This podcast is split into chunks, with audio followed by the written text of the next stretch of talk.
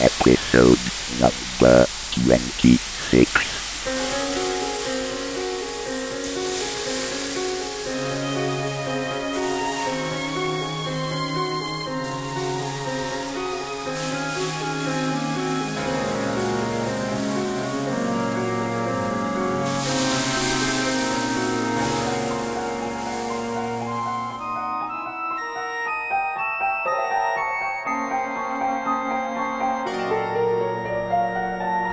Sibyl si guardò intorno, sbattendo le palpebre. Era umido, infestato dai topi, sporco sotto il palcoscenico Garrick. Il tipo di posto in cui un cane o un barbone potevano andare a morire, con manifesti strappati e ingialliti di farse scollacciate come Jack la canaglia e i furfanti di Londra. Un paio di indumenti intimi femminili erano appallotolati in un angolo, in base ai suoi brevi e infelici giorni come cantante di palcoscenico, aveva qualche idea di come potessero essere arrivati. Seguì con gli occhi i tubi del vapore e i fili tesi fino alla luccicante macchina di Babbage, piuttosto piccola, un modello per chinotropio, non più alta di Sibyl stessa. A differenza di tutto il resto del Garrick, la macchina sembrava in ottime condizioni, montata su quattro blocchi di mogano, il pavimento e il soffitto sopra e sotto erano stati accuratamente lavati e imbiancati. I calcolatori a vapore erano oggetti delicati, temperamentali. Così aveva sentito dire. Meglio non possederne uno che non trattarlo bene. Nel riflesso del riflettore di Mick scintillavano dozzine di colonnine di ottone, fornite di sporgenze, inserite in alto e in basso, in sedi praticate all'interno di piastre lucide, con leve scintillanti, denti di arresto e mille ingranaggi di acciaio splendente. Odorava di olio di lino. Guardandola così da vicino e così a lungo, Sibyl provò una strana sensazione, quasi come se la desiderasse ardentemente, come se fosse un bel cavallo, per esempio. Desiderava non semplicemente averlo, ma possederlo. Mick la prese per il gomito, da dietro. Lei ebbe un sobbalzo.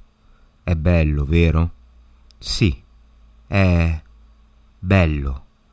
Mick le teneva ancora al braccio. Lentamente le appoggiò l'altra mano guantata sulla guancia, sotto la cuffia. Poi le sollevò il mento con il pollice, fissandola in viso. Ti fa sentire qualcosa, vero? La sua voce intensa la spaventò gli occhi illuminati dal basso. Sì, Mick, rispose ubbidiente, in fretta. Sento qualcosa. Le slacciò la cuffia, lasciandola penzolare dal collo. Non ne hai paura, vero, Sibyl? Non con Dandy Mick che ti stringe. Senti uno speciale frisson? Imparerai ad amare questa sensazione. Faremo un computatore di te. Posso farlo? Veramente? Può farlo una ragazza? Mick rise. Non hai mai sentito parlare di Lady Ada Byron? La figlia del primo ministro, la regina delle macchine. La lasciò andare e spalancò entrambe le braccia, la giacca che si allargava con un gesto da uomo da, di teatro. Ada Byron, vera amica e discepola di Babbage in persona, Lord Charles Babbage, padre della macchina differenziale, il Newton dell'era moderna. Lei lo guardò a bocca spalancata. Ma Lady Byron è una nobildonna. Non ti immagini neanche che ambienti frequenti la nostra Lady Ada, dichiarò Mick, estraendo un blocco di cartellini dalla tasca e togliendo l'involucro di carta. Oh, non parlo della gente ingioiellata con cui beve il tè nei suoi parti in giardino, ma la nostra Ada è una che tu definiresti svelta nel suo modo matematico. Fece una pausa. Questo non vuol dire che Ada sia la migliore. Conosco dei computatori della società intellettuale del vapore che farebbero sembrare anche Lady Ada un po' lenta, ma Ada possiede del genio. Lo sai cosa vuol dire, Sibyl? Possedere del genio? Cosa? disse Sibyl, odiando la vorticosa sicurezza della sua voce. Lo sai come è nata la geometria analitica? Un tipo di nome Descartes vide una mosca sul soffitto. Un milione di persone prima di lui avevano guardato mosche sul soffitto, ma c'era voluto René Descartes per farne una scienza. Adesso gli ingegneri usano ogni giorno quello che lui ha scoperto. Ma se non fosse stato per lui, saremmo ancora nel buio. A chi interessano le mosche? chiese Sibyl. Una volta Ada ha avuto un'intuizione pari alla scoperta di Descartes. Nessuno ha ancora scoperto come usarla. È quella che chiamano matematica pura. Mica rise. Pura. Lo sai cosa vuol dire, Sibyl? Vuol dire che non riescono a farla funzionare su una macchina. Si fregò le mani, sogghignando. Nessuno riesce a farla funzionare. L'allegria di Mick cominciava a darle sui nervi. Credevo che odiassi i lord. Odio i privilegi dei lord, quello che non si guadagnano onestamente, disse. Ma Lady Ada campa con la forza della sua materia grigia, non per il sangue blu. Sistemò le carte in un vassoio argentato, a fianco della macchina. Poi si girò di scatto e le prese il polso. Tuo padre è morto, ragazza. Non lo dico per farti del male, ma i luddisti sono morti come cenere fredda. Oh, abbiamo marciato e abbiamo sbraitato per i diritti dei lavoratori, eccetera. Bei discorsi, ragazza. Ma Lord Charles Babbage faceva disegni, mentre noi stampavamo pamphlets, e i suoi disegni hanno costruito il mondo. Mick scosse la testa. Gli uomini di Byron, gli uomini di Babbage, gli industriali radicali, loro possiedono la Gran Bretagna, possiedono noi, ragazza, il mondo stesso ai loro piedi l'Europa, l'America, tutto quanto. La Camera dei Lord è piena da cima a fondo di rad. La regina Vittoria non muoverebbe un dito senza un cenno dei sapienti e dei capitalisti. Le puntò contro un dito. E non serve a niente lottare, sai perché? Perché i Red giocano onestamente, o abbastanza onestamente da farsi accettare. E tu puoi diventare una di loro, sei intelligente. Non puoi indurre la gente intelligente a combattere contro questo sistema, perché è troppo logico per loro. William Gibson e Bruce Sterling, La macchina della realtà, edizioni Oscar Mondadori, 1995, traduzione di Delio Zinoni.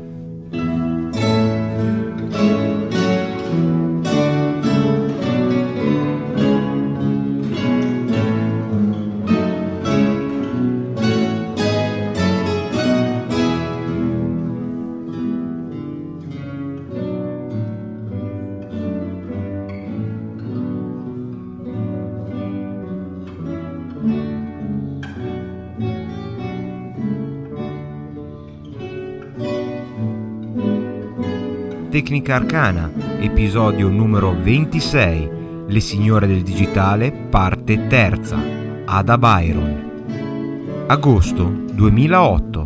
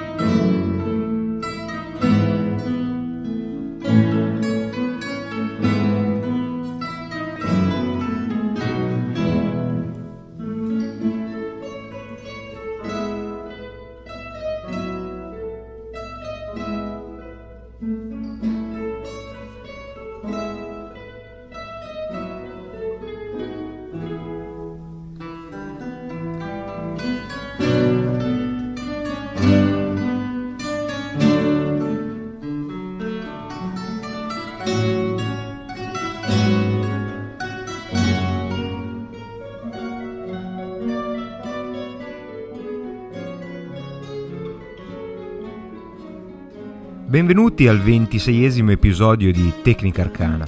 Io sono Carlo Becchi e come ormai tradizione da tre anni a questa parte, l'episodio di agosto ci porta a scoprire le signore del digitale, ovvero quelle donne che hanno contribuito in maniera estremamente significativa alla crescita della tecnologia e in modo particolare alla tecnologia legata all'informatica o alle telecomunicazioni.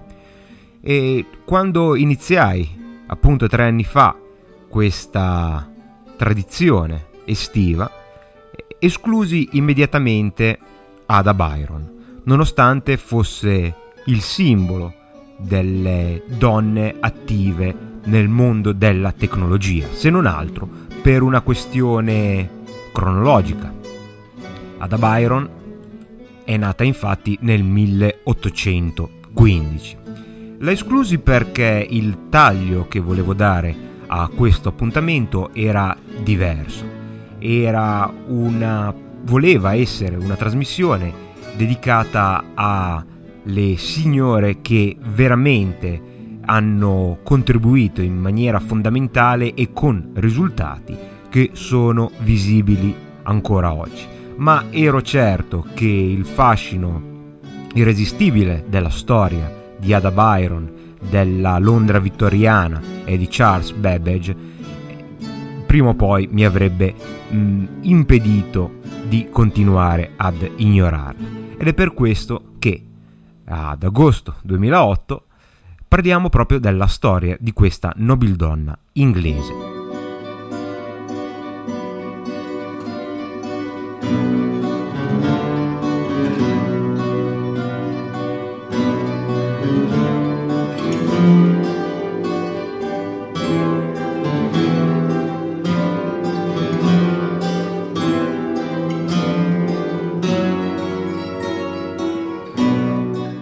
Parlare di Ada Byron sarà piuttosto differente rispetto ai precedenti episodi, in quanto è difficile parlare di una donna vissuta nel 1800 della quale non si hanno eh, notizie così complete come le precedenti signore del digitale, invece vissute tutte nel secolo scorso. E il, la figura di Ada Byron è quasi eh, avvolta nella leggenda. Cercheremo tuttavia di eh, scoprire quanto di vero e quanto sia stato realmente il contributo di questa donna ai primissimi eh, calcolatori meccanici sviluppati in quel periodo e sorprendentemente se eh, state pensando che forse il termine signora del digitale per una donna vissuta nell'Ottocento è un po' anacronistico, scopriremo che questo non è vero quando approfondiremo la conoscenza con i dispositivi per eh, la quale Ada Byron come programmatrice è diventata storia e leggenda. Proprio per rendere palese il taglio diverso di questo episodio ho iniziato nell'introduzione con la lettura di un brano tratto dal libro The Difference Engine, tradotto in italiano come La macchina della realtà, di William Gibson e Bruce Sterling. Dal punto di vista prettamente storico, questo non è considerato il primo libro del genere steampunk, ma senza dubbio ne è il manifesto e quando nel nostro immaginario pensiamo a una storia steampunk, l'ambientazione che eh, ci viene in mente se conosciamo questo eh, genere letterario piuttosto di nicchia è proprio quella eh, così eh, ben dipinta da eh, Gibson e Sterling in questo libro. In modo particolare il brano che ho scelto per voi da questo libro che amo molto e che conservo gelosamente è l'incontro di Sibyl e Mick con una macchina eh, di Babbage conservata in un cinema abbandonato, eppure in perfetto stato di conservazione. Un incontro che, come avete intuito, ha qualcosa di mistico e la descrizione di Ada Byron che Mick fa a Sibyl eh, rende molto bene l'idea di cosa sia diventato questo personaggio nell'immaginario collettivo. È meglio forse fare una rapida eh, presentazione del contesto nel quale eh, ci addentreremo in questo episodio e tutto sommato lo steampunk, questo genere letterario, può aiutarci a comprendere meglio la situazione. Eh, lo steampunk è un termine che nasce proprio con questo libro, anche se poi eh, a posteriori è stato espanso anche ad altri volumi, anche precedenti, racconta di una ucronia, ovvero una storia con una cadenza temporale alternativa, in cui nel, nell'Inghilterra vittoriana del 1800 alcune macchine realmente esistite, cioè macchine calcolatrici create principalmente da Charles Babbage, un matematico, un filosofo, un ingegnere meccanico e un inventore realmente vissuto e, e la sua vita si intreccerà in maniera indissolubile con quella di Ada Byron. E in realtà, eh, contrariamente alla timeline ufficiale della nostra dimensione spazio-tempo, non solo funzionavano, cosa che non è stato sempre vero per le macchine eh, originali, quelle vere, ma eh, sono diventate uno strumento di tutti i giorni, certo venerato, certo apprezzato, uno strumento fantascientifico per l'epoca, ma eh, diciamo quasi normale, come oggi abbiamo i computer in tutte le situazioni che ci servono, anche un teatro poteva avere un computer, cioè una macchina di Babbage, al suo interno. Questo scenario eh, seppur chiaramente di fantasia. Tutto ciò che avete ascoltato nell'introduzione è un romanzo, quindi ad esempio Lord Byron non è mai stato primo ministro dell'Inghilterra nella nostra tam- timeline. Ma questo scenario, dal mio punto di vista, non è neppure troppo eh, fantasioso, in quanto eh, sappiamo, conosciamo dalla esperienza degli ultimi 30 anni che quando una tecnologia si solidifica e diventa comune, se eh, da una parte questa tecnologia si evolve a grandissima velocità, dall'altro tende a eh, inibire gli ingressi di altri tipi di tecnologia concorrenti. Eh, ad esempio si parla da, eh, da decenni di computer ottici che sono semplicemente computer che al posto della elettricità per immagazzinare ed elaborare le informazioni utilizzano la luce.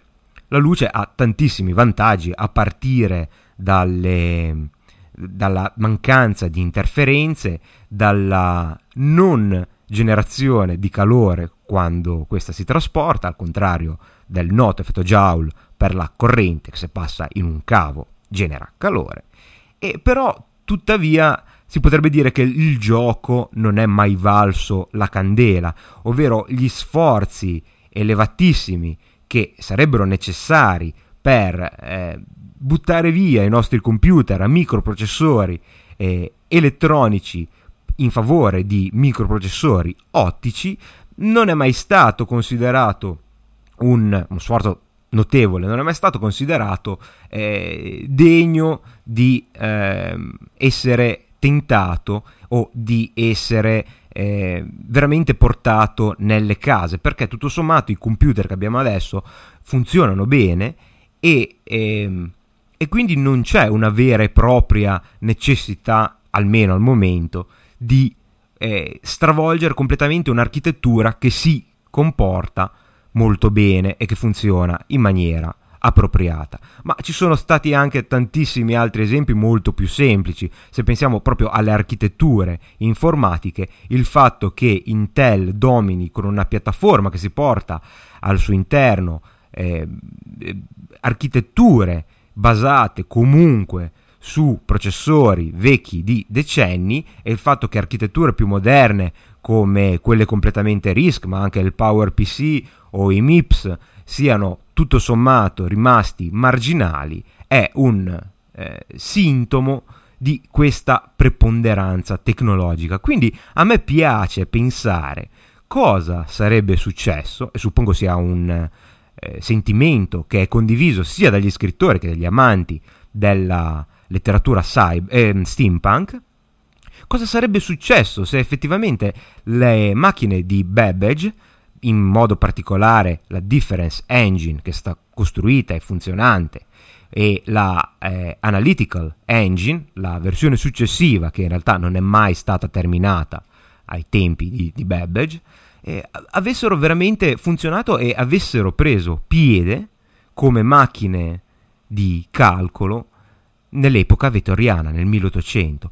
È probabile, anche conoscendo il valore di questi strumenti, che la nostra timeline sarebbe veramente cambiata in maniera sostanziale, non forse come vuole raccontarci in maniera così affascinante e avvincente il romanzo steampunk, ma non mi sento di escludere che avremmo potuto iniziare il secolo scorso con un'era della tecnologia dell'informazione già iniziata.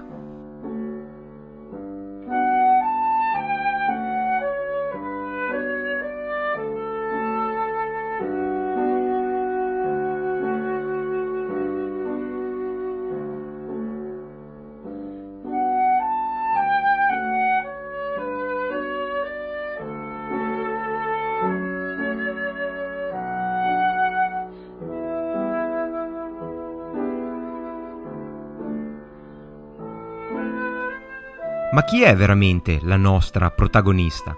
Augusta Ada Byron King, contessa di Lovelace, nasce il 10 dicembre 1815 a Londra e morirà il 27 novembre 1852 all'età di 36 anni, sempre a Londra. Ada Byron è conosciuta principalmente perché scrisse la descrizione di una delle prime macchine di Charles Babbage, il, ovvero l'Analytical Engine. Inoltre si pensa che Ada Byron eh, abbia avuto la prima visione di un computer a se possiamo parla- usare il termine di computer, di una macchina di calcolo sotto termini più moderni, ovvero non strettamente legati al calcolo numerico, che erano poi gli scopi per i quali questa macchina eh, queste macchine sono state costruite ed erano anche il focus principale dello stesso Babbage, come scopriremo tra pochi istanti.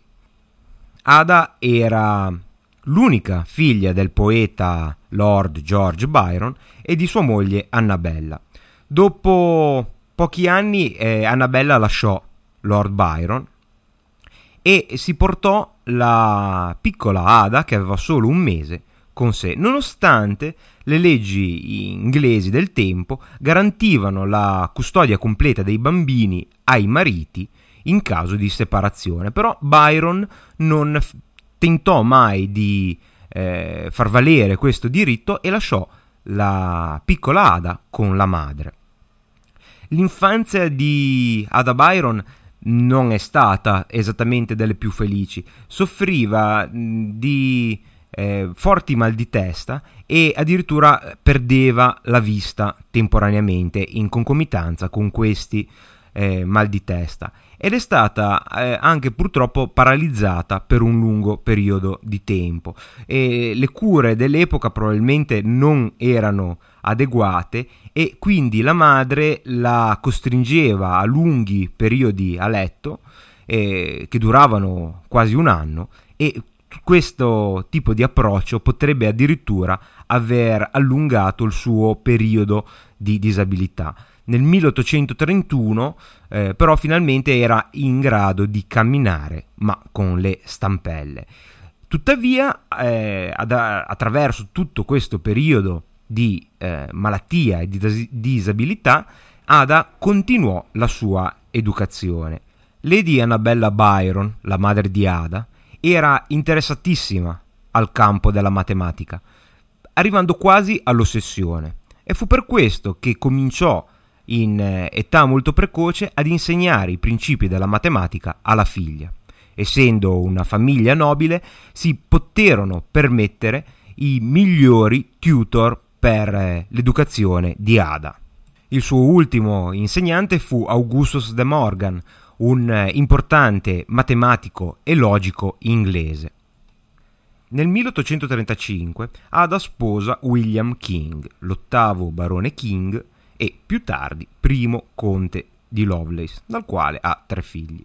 La Wikipedia riporta che ci sono state alcune attribuzioni ad Ada Lovelace di essere una bevitrice, una giocatrice d'azzardo e piuttosto prona allo scandalo, ma non ci sono veramente prove di queste dicerie, anche se tutto sommato dal pezzo che abbiamo letto eh, tratto dalla macchina della realtà può darsi che è a questi, eh, queste voci che eh, Mick si riferiva descrivendo appunto Ada Byron.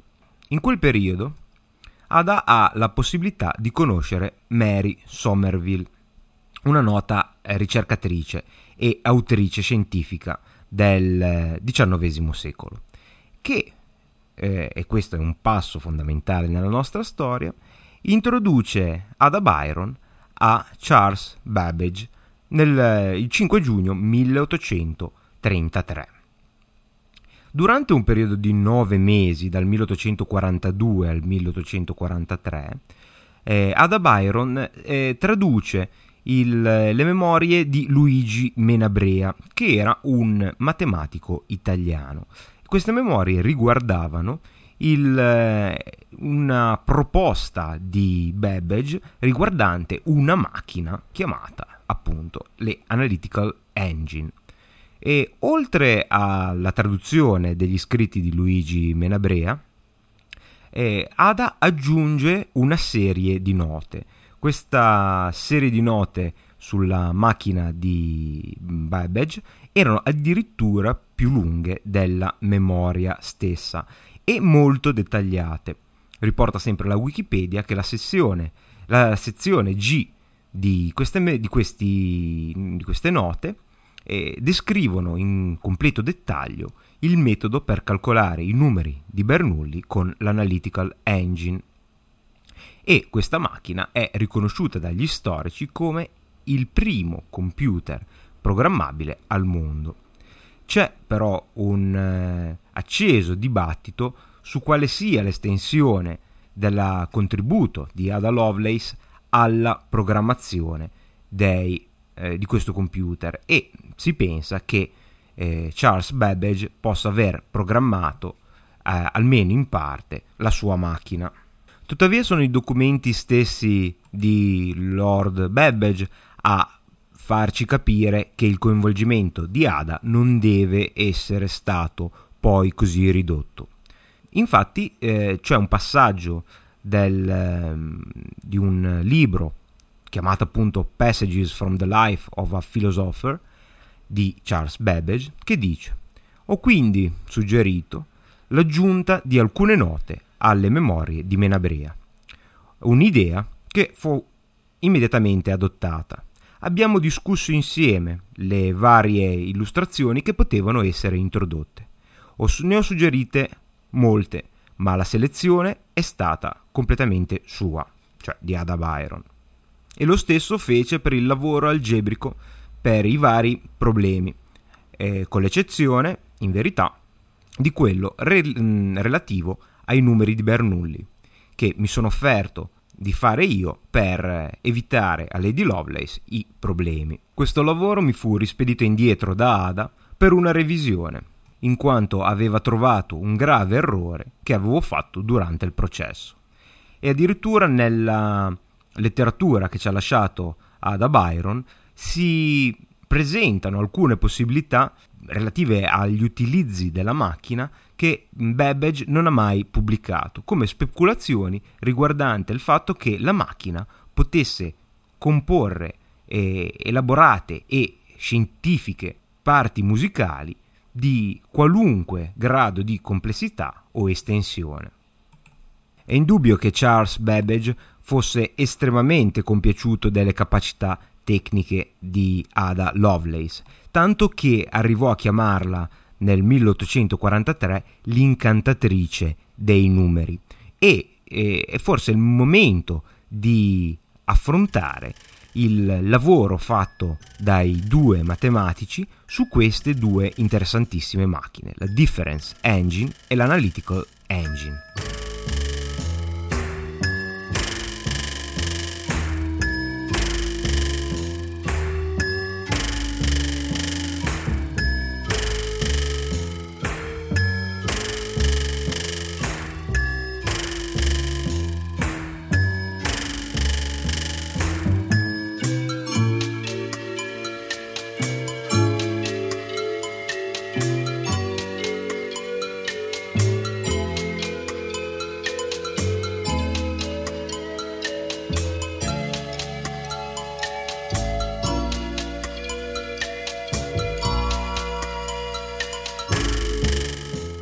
Macchina delle differenze è stata progettata per tabulare funzioni polinomiali.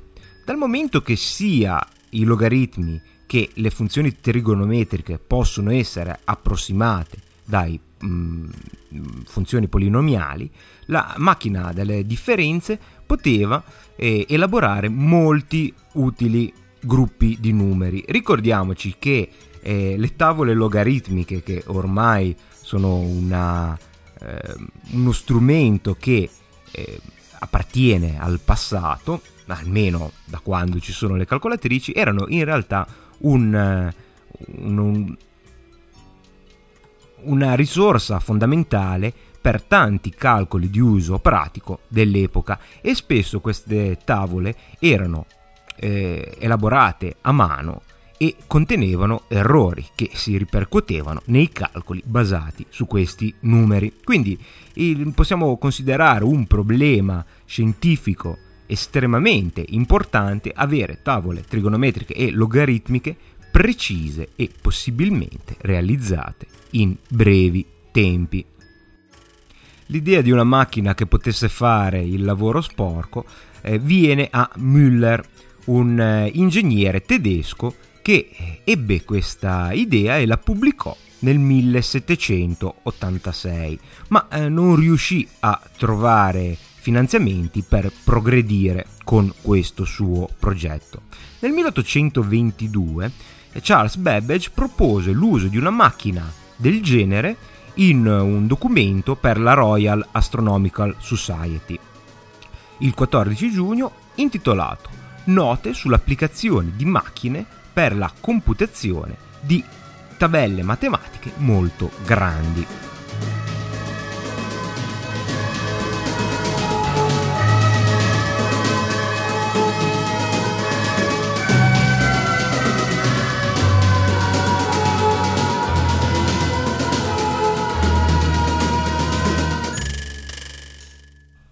La macchina usava un sistema decimale ed era alimentata da una manovella che si doveva attivare a mano.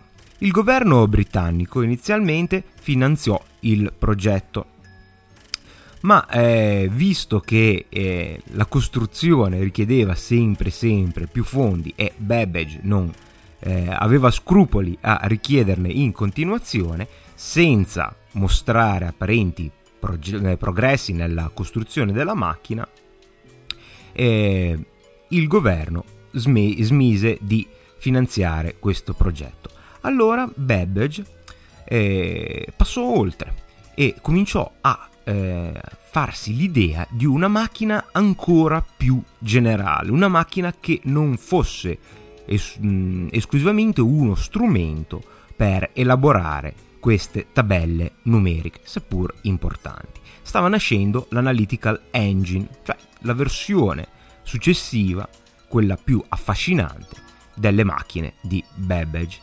Tuttavia, eh, Babbage tornò indietro e utilizzando le idee che eh, gli erano venute per la progettazione dell'Analytical Engine, cominciò a eh, utilizzarle per una versione migliorata, quella che chiameremo una V2, di, eh, della sua macchina precedente, la Difference Engine, chiamata appunto Difference Engine numero 2, tra il 1847 e il 1849.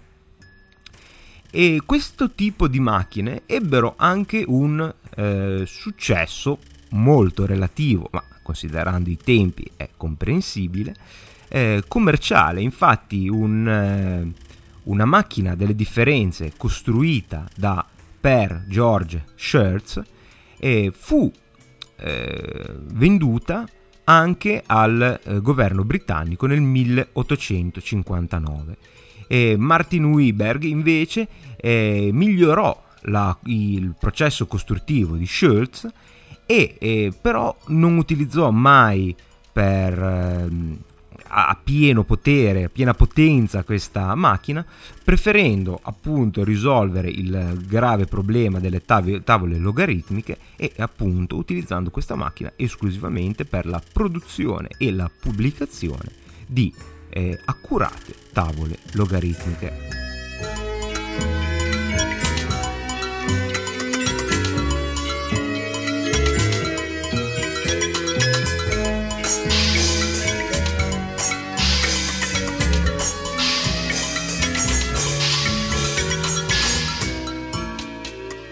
Qui forse abbiamo il punto focale della svolta fra la nostra tam- timeline e quella dei romanzi steampunk. Effettivamente la storia della macchina delle differenze praticamente finisce qui, ma è interessante, molto interessante sapere che eh, cosa della quale abbiamo già parlato nella puntata telegrafica dedicata allo Science Museum di Londra, dove le ricostruzioni di queste macchine si possono vedere e sono anche funzionanti, basandosi sui progetti originali di Babbage, lo Science Museum di Londra ha costruito la Difference Engine Number 2 dal 1800, scusate, sono rimasto un po' indietro, dal 1989 al 1991 e mm, per festeggiare il duecentesimo anniversario della nascita di Babbage nel 2000 fu anche aggiunta una stampante che Babbage aveva progettato eh, in origine per la sua Difference Engine ma che non era mai stata costruita. E quando eh, convertirono i progetti originali in progetti veramente realizzabili da, dal punto di vista della, della costruzione, si furono, furono ri, rivelati alcuni minimi eh, errori di design che sono stati corretti ma non erano fondamentali. E possiamo pensare che eh, se Babbage avesse potuto completare il suo lavoro probabilmente li avrebbe notati e li avrebbe eh, ugualmente risolti una volta completata, la, sia la macchina che la stampante lavorarono perfettamente e fanno tuttora. E una cosa molto interessante è che queste due macchine furono costruite con tolleranze manifatturiere ottenibili nel XIX secolo, quindi alla portata e con mezzi eh, simili a quelli che Babbage poteva avere effettivamente nell'epoca in cui è vissuto e questo aiutò a risolvere un eh, dibattito che gli storici della tecnologia portavano avanti da molto tempo sul fatto eh, se il progetto di Babbage avesse veramente potuto funzionare nel mondo reale. Infatti una delle teorie che si presentavano all'epoca e sul mancato completamento di queste macchine e erano proprio il fatto che il progetto poteva anche essere funzionale, ma mancavano le strutture ingegneristiche nella Londra vittoriana per poter costruire, realizzare fisicamente la macchina e permettere a questa di funzionare. Con questo interessantissimo e spettacolare, se avete l'opportunità di andarlo a vedere, esperimento, si è dimostrato che non solo i progetti erano validi, a meno di qualche piccolo errore, ma era anche possibile immaginare la costruzione con i metodi dell'epoca. La macchina delle differenze, seppur ingegnosa, anche per i nostri giorni, era molto semplice e era costituita esclusivamente da un certo numero di colonne eh, numerate da 1 a n grande e ogni colonna era in grado di memorizzare un numero decimale. L'unica operazione che il, la macchina poteva fare era un'addizione, in modo particolare eh, aggiungere il valore della colonna n più 1 alla colonna n, quindi il valore della colonna successiva al valore della colonna precedente e questo valore veniva memorizzato nella colonna n. La colonna n grande poteva memorizzare la, una costante e la colonna 1 mostrava invece il valore della eh, del calcolo nella corrente iterazione. Ovviamente era un calcolo che si propagava per più, di, più, per più iterazioni. E la sottrazione non era possibile eh, dal punto di vista meccanico, ma era eh, ottenuta attraverso il metodo dei complementi, che non è assolutamente una cosa preistorica, in quanto è esattamente dal punto di vista concettuale il metodo utilizzato dai computer attuali per eh, ottenere la sottrazione con il, con il, complemento a 2, ovviamente essendo i computer attuali eh, utilizzati in eh, matematica binaria. In effetti essere in grado di fare solo addizioni e sottrazioni non è sufficiente per risolvere eh, i polinomi e, e, in questo caso il, la macchina, il principio fondamentale che eh, utilizza la macchina delle differenze per ottenere questo scopo è eh, l'utilizzo del metodo di Newton delle differenze divise, che è semplicemente uno strumento matematico che permette di eh, ottenere una divisione attraverso un processo ricorsivo. Se siete interessati, c'è un semplice esempio che si segue facilmente sulla pagina della Wikipedia dedicata alla Difference Engine, che vi lascerò come tutti gli altri link di interesse all'interno delle pagine degli episodi di questo eh, episodio di Tecnica Arcana. E passiamo ora a parlare della Analytical Engine, senza dubbio uno dei passi storici nella storia dei computer e la principale differenza che separa le due macchine, la macchina delle differenze e la macchina analitica, è che la prima era stata progettata con uno scopo ben preciso, appunto la tabulazione, la realizzazione di tavole trigonometriche e logaritmiche. Il progetto della macchina analitica invece è estremamente più complesso e più ambizioso in quanto questa seconda macchina realizzata da Charles Babbage doveva essere un calcolatore a uso generale, cioè capace di eh, realizzare calcoli di tipo differente e non specifico come il suo primo tentativo. Inoltre, questa macchina poteva essere programmabile proprio per permetterle di eseguire eh, codice di tipo diverso, operazioni di tipo diverso. Ed è proprio la programmabilità e la sua struttura ad essere impressionanti, in quanto veramente molto simili alle architetture che ancora oggi sono presenti sui nostri calcolatori, nonostante ricordiamoci, stiamo parlando di una macchina esclusivamente meccanica. La prima descrizione di questa macchina risale addirittura al 1837, ma Babbage continuò il lavoro sul progetto fino alla sua morte nel 1871, come abbiamo già detto per motivi finanziari, politici e anche problemi legali, questa mm, macchina, del, macchina analitica non fu mai veramente costruita durante la vita di Babbage, ma il suo design era moderno, così che si può oggi definire anticipatrice dei computer generali programmabili di circa 100 anni. Ed è il motivo per cui mi domando se questa macchina fosse stata veramente costruita, se eh, le distopie dello steampunk non avrebbero forse una rilevanza e una presenza sulla nostra storia le differenze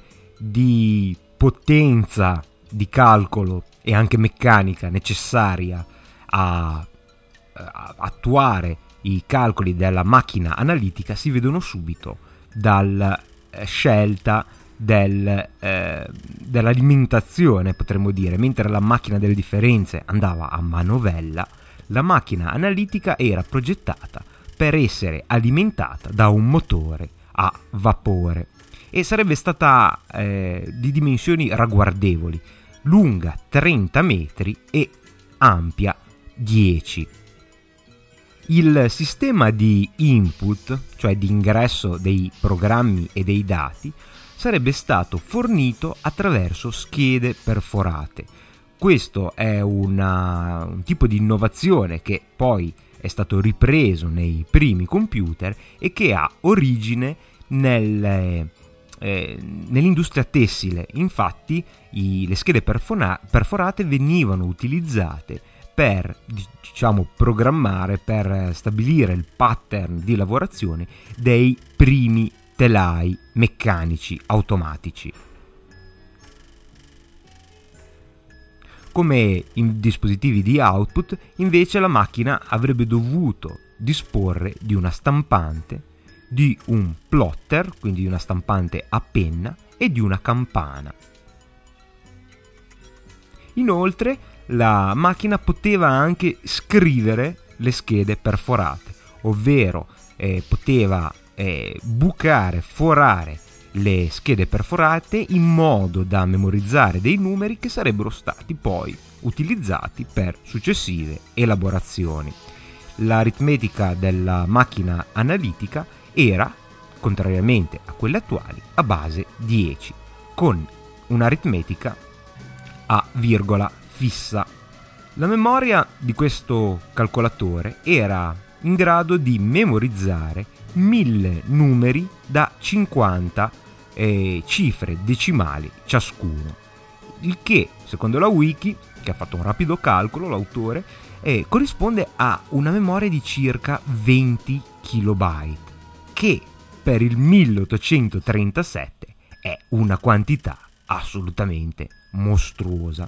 Ma le cose che sono ancora più interessanti sono le strutture meccaniche che eseguono i calcoli, quelli che oggi chiameremo l'architettura di questo calcolatore. Aveva una vera e propria eh, eh, unità aritmetica chiamata The Mill, che era in grado di eh, elaborare tutte le quattro eh, operazioni aritmetiche, quindi il, l'addizione, la sottrazione, la divisione e la moltiplicazione. Un bel passo avanti di, eh, rispetto alla sola addizione della macchina delle differenze. In più era in grado di fare comparazioni, quindi oltre che aritmetica era anche una macchina con un minimo di funzionalità logiche e in opzione era in grado di calcolare radici quadrate. Così come le moderne CPU potevano eh, hanno a disposizione una serie di operazioni predefinite al loro interno, il MIL poteva eh, utilizzare delle procedure interne e che erano memorizzate sotto forma di pioli inserite nel, nei cilindri rotanti che venivano chiamati barrels. In questo modo, per portare avanti alcune delle operazioni più complesse, l'utente poteva programmare, quindi cambiare lo stato di questi pioli in modo da eh, modificare le procedure interne del MIL e eh, con una somiglianza piuttosto impressionante col microcode, cioè il codice presente integrato nei microprocessori dei computer attuali.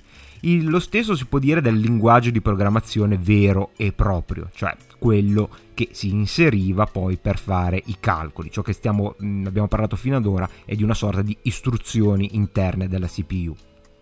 E chiaramente era piuttosto simile al linguaggio più semplice che possiamo immaginare per un computer, ovvero il, quello che al giorno d'oggi chiamiamo il linguaggio assembly.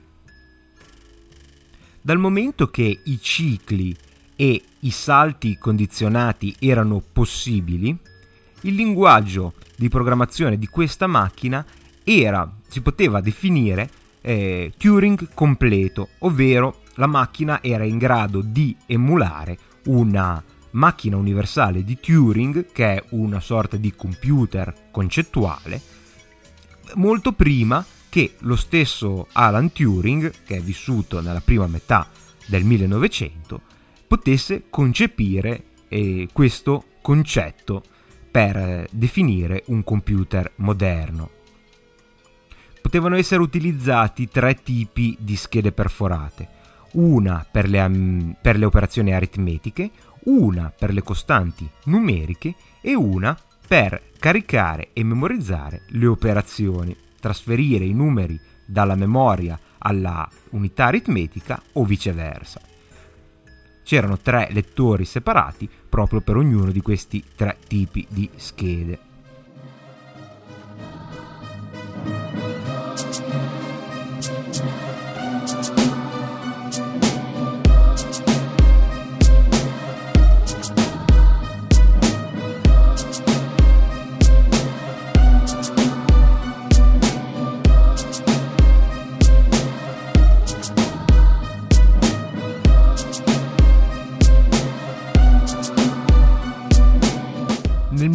1842 Charles Babbage è stato invitato a presentare un seminario all'Università di Torino proprio riguardo l'Analytical Engine. Luigi Menabrea, il conte Luigi Menabrea, un uh, ingegnere italiano e in futuro diventerà anche primo ministro, eh, scrisse la lezione tenuta da Babbage, la trascrizione, in francese e questo, questa trascrizione fu eh, in seguito pubblicata eh, nella Bibliothèque Universelle di Ginevra nell'ottobre 1842. Babbage chiese ad Ada Byron di tradurre il documento di Menabrea in inglese e in seguito chiese di espandere questo documento con delle note da aggiungere alla traduzione. Per eh, eseguire questo compito Ada spese più di un anno. Queste note, come abbiamo già detto, sono addirittura più complete, più lunghe del eh, documento originale di Menabrea e furono pubblicate in The Lady's Diary e in Taylor's Scientific Memories sotto le iniziali di AAL. Queste note sono eh, indicate, eh, sono etichettate con delle lettere in ordine alfabetico dalla A alla G ed è possibile leggerle sul web perché sono disponibili. Come al solito troverete il link nella pagina degli episodi. Eh, non so dire se probabilmente perché nessuno è veramente in grado di saperlo se eh, Ada Byron in realtà programmò la macchina delle differenze per il famoso problema dei numeri di Bernoulli che le diede la fama di prima programmatrice della storia. O se effettivamente come sembra riportare eh, Babbage comunque un personaggio abbastanza eh, particolare del quale si sa fra l'altro che non era molto prono a tenere tracce in maniera precisa dei eh, contributi dei suoi collaboratori durante i suoi lavori. E, come diceva appunto Babbage in realtà il programma lo scrisse lui e Ada Byron lo corresse soltanto trovando un errore. In qualunque di questi casi basta eh, scorrere lentamente e leggere le impressionanti numeri eh, di note e il dettaglio tecnico e la visione anche di questa donna davanti a questa macchina che così tanto la affascinava anche per la sua formazione di gioventù per capire che si, si trova davanti a una scienziata una matematica di primo ordine e una persona che aveva comunque un'elevatissima conoscenza del funzionamento di questa macchina. Lo si vede dall'enfasi con la quale Ada eh, punta le differenze fra la macchina analitica e ad esempio la pascalina, cioè un, un calcolatore meccanico eh, precedente alla macchina analitica, che può essere in qualche modo assimilato a una moderna calcolatrice, mentre invece il computer di Babbage era appunto un calcolatore in senso moderno. Analogamente Ada Byron fu una delle poche persone a capire a fondo i concetti fondamentali espressi da Babbage nelle sue macchine e le potenzialità. Sempre nelle note eh, Ada Byron enfatizza la, le differenze eh, sostanziali della macchina analitica rispetto a tutto ciò che l'aveva preceduta, compresa la macchina per le differenze. Ad esempio, la capacità di memorizzare un programma, dati e elaborarli. Ed abbiamo per la prima volta un una, un dispositivo in cui un dispositivo di calcolo in cui si enfatizza il ruolo dell'utente. Se non nasce con Ada Byron eh, come prima programmatrice nasce senza dubbio con le macchine di Babbage il ruolo del programmatore, ovvero dell'utente che non solo inserisce passivamente dati e attende il risultato, ma che può modificare, personalizzare l'elaborazione in corso a seconda delle proprie necessità. Un concetto di fondamentale importanza e senza dubbio rivoluzionario per la metà del 1800. Ada Byron era senz'altro visionaria. Eh, abbiamo parlato prima della possibilità che eh, aveva intuito, però da un punto di vista più prettamente matematico, eh, di, della possibilità di generare addirittura musica con eh, questa macchina, che è senza dubbio il primo, eh, il primo e per, per secoli l'unico eh, concetto di elaborazione moderna a 360 gradi, ovvero fuori dall'ambito prettamente numerico e matematico che praticamente ci siamo portati dietro fino ai giorni nostri, diciamo all'attuale generazione di computer iniziata dopo la seconda guerra mondiale. Vi è un, eh, una nota che viene citata di, di Ada Byron a questo documento di Menabrea dove esprime proprio questo concetto e può essere tradotto più o meno così. Ancora una volta, la macchina analitica potrebbe agire su altri oggetti, oltre ai numeri.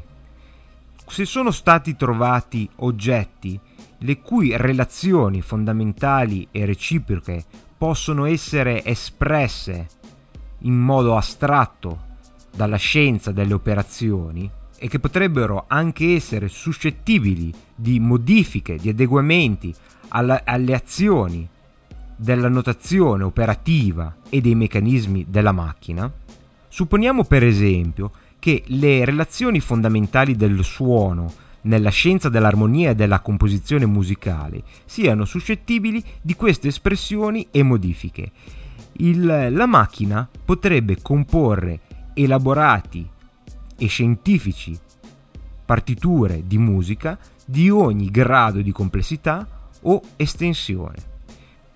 Questo significa che Ada Byron, probabilmente per la prima volta, comprese come una macchina eh, concepita e realizzata per l'elaborazione numerica potesse svolgere altri compiti diversi dall'elaborazione numerica quando i, i, dati di tipo diverso, come ad esempio il suono, eh, fossero riportati in forma numerica insieme alle relazioni, alle leggi astratte che li governano e che potevano quindi essere modificate da, da questa macchina numerica per scopi diversi da quelli del calcolo. E questa incredibile visione così avanzata, così moderna della nascente informatica, senza dubbio rende Ada Byron non solo degna, ma definibile la signora del digitale.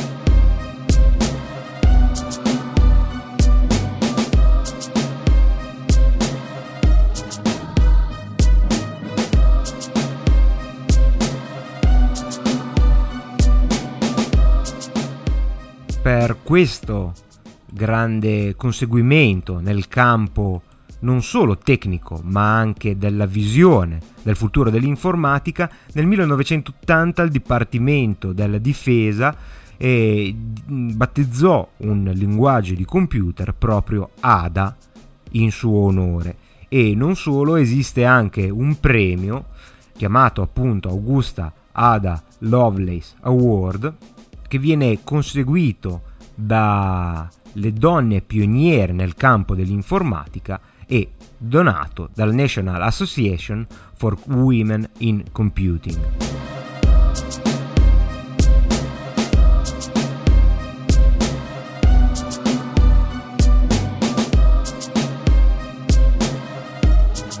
Per dovere di completezza bisogna però ammettere che Ada Byron è stato un personaggio, soprattutto negli ultimi tempi, piuttosto controverso.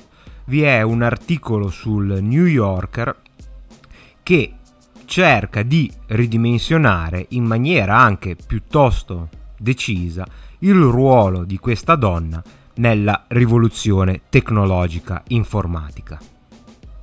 In questo articolo, oltre a ridimensionare le capacità matematiche della Byron, arrivando a dire che falliva a comprendere concetti elementari dell'algebra e a non comprendere la trigonometria e men che meno il calcolo. Ada Byron viene dipinta come una lussuriosa isterica prona all'uso di oppio, al gioco d'azzardo eh, e a, con una, un'incredibile eh, passione per il mesmerismo e la frenologia, ovvero la pseudoscienza. Su quest'ultima affermazione possi, posso, mi sento di ribattere immediatamente. Eh, dobbiamo, sapete benissimo che io sono uno scettico piuttosto convinto e non ho alcun amore verso la pseudoscienza attuale, tuttavia nell'Inghilterra vittoriana un interesse, ammesso che sia vero, per la frenologia, il mesmerismo, magari la rianimazione dei cadaveri attraverso la corrente elettrica che veniva pubblicamente dimostrata, una via di mezzo con, fra una dimostrazione scientifica e un fenomeno da baraccone che ad esempio così tanto affascinava Percy Shelley, grazie probabilmente a questa passione abbiamo avuto dalla moglie Mary il Frankenstein. E questo tipo di passione non si può vedere, ripeto, ammesso che fosse veritiera, con gli occhi moderni. La, io la interpreterei più come una curiosità sulle novità scientifiche o pseudoscientifiche del, dell'epoca. E ricordiamo appunto che è una donna che è stata curata per un tumore attraverso le, il salasso, il dissanguamento. Quindi il concetto stesso di medicina era piuttosto pseudo nel 1800. Gli autori di questo articolo sul New Yorker continuano dicendo che la prova di questa inettitudine eh, risiede nella corrispondenza con il suo insegnante di matematica, sul quale dubbi non ce ne possono essere, Augustus De Morgan, che era primo professore di matematica all'University College di Londra. Secondo eh, Holtz, che è uno degli autori di questo articolo, eh, De Morgan ebbe a scrivere che per lei le espressioni algebriche negli, studenti, negli esercizi eh, offerti agli studenti erano così elusive come fatine e folletti. Ed è bene ricordare che questo articolo è stato scritto da giornalisti. Tech TV, al, all'epoca di questa polemica, sottopose le lettere a eh, le lettere, la corrispondenza fra De Morgan e Ada Byron a una persona che a mio avviso è un pochettino più competente e può dare un giudizio più consono riguardo appunto a queste conver- conversazioni epistolari. Queste lettere sono state consegnate a Stephen Di Liberto, professore emerito di matematica all'Università della California, Berkeley. E, secondo Di Liberto, questa immagine eh, dipinta in questo articolo assolutamente non ha fondamento. Di Liberto dice che, considerando il periodo in cui questa ragazza viveva, eh, direi che era una matematica molto competente e nota anche come la matematica è cambiata tremendamente col passare del tempo e quella che oggi è considerata matematica di base era il eh, non plus ultra il massimo dell'evoluzione della matematica dell'Ottocento, cosa sensata.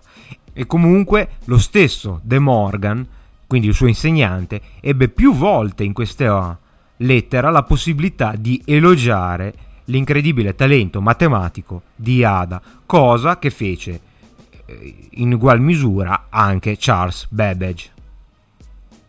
Tuttavia, molti studiosi di Charles Babbage eh, mettono in dubbio il reale apporto alla macchina analitica che ebbe Ada Byron, anche basandosi su una biografia che Babbage scrisse, un'autobiografia scritta però vent'anni dopo la morte di Babbage, nel quale dice che eh, l'origine delle idee eh, presenti nella macchina analitica erano praticamente tutte sue, cosa che nessuno aveva messo in dubbio e che tuttavia eh, anche molte delle note alla traduzione del eh, documento di Menabrea fossero, provenissero da, eh, da, da Babbage che aveva preparato il campo, ha eh, fornito i documenti ad Ada Byron per la stesura di queste note, forse escludendo le più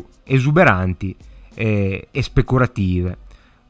Premesso che le più eh, speculative sono, secondo me, quelle più affascinanti, come abbiamo visto, quelle che tracciano un, eh, un solco nel modo di eh, comprendere, di eh, concepire la matematica in stretta forma numerica e invece applicandola al, a, al mondo che ci circonda, ad esempio alla musica, che dal mio punto di vista sono il vero e proprio fondamento dell'informatica moderna. Effettivamente eh, Babbage disse che gran parte delle tabelle e dei calcoli erano stati appunto preparati da lui in anticipo, in alcuni casi addirittura sette anni prima della pubblicazione di questo documento e che eh, possiamo dire eh, Ada Byron li riassunse e li eh, stese in forma di note al documento di Benabrea.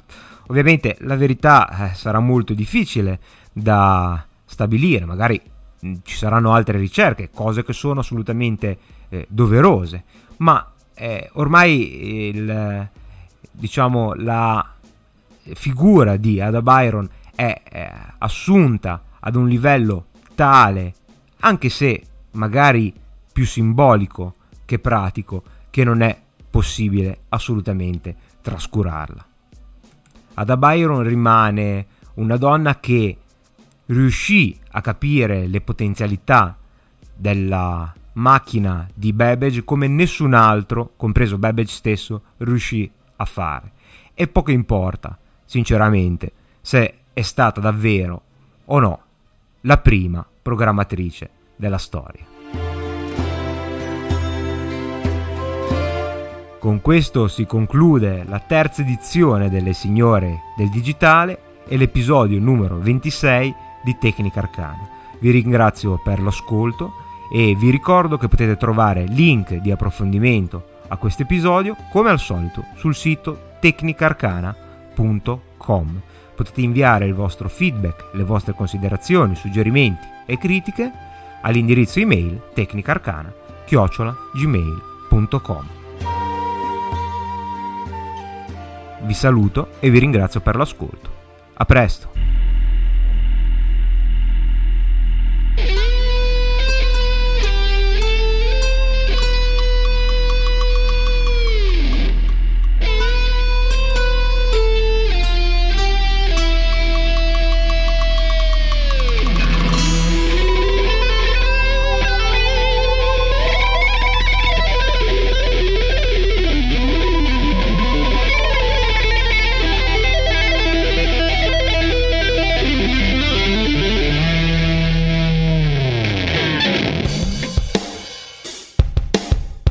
Avete ascoltato Tecnica Arcana numero 26, Le Signore del Digitale, parte terza.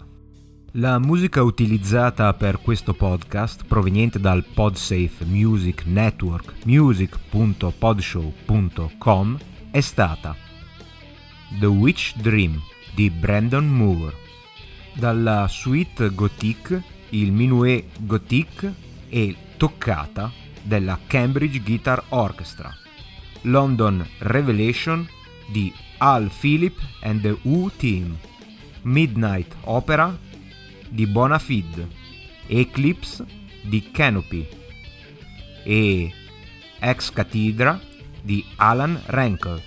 Inoltre dal Free Sound Project sono stati utilizzati i seguenti effetti sonori rilasciati sotto licenza Creative Commons di Rewired, Steam, di Grey Seraphim, Arcbeat, di Lysander Darkstar, Steam, di Soundmaster, Steam Engine Loop. Grazie a tutti questi autori per la disponibilità del loro lavoro.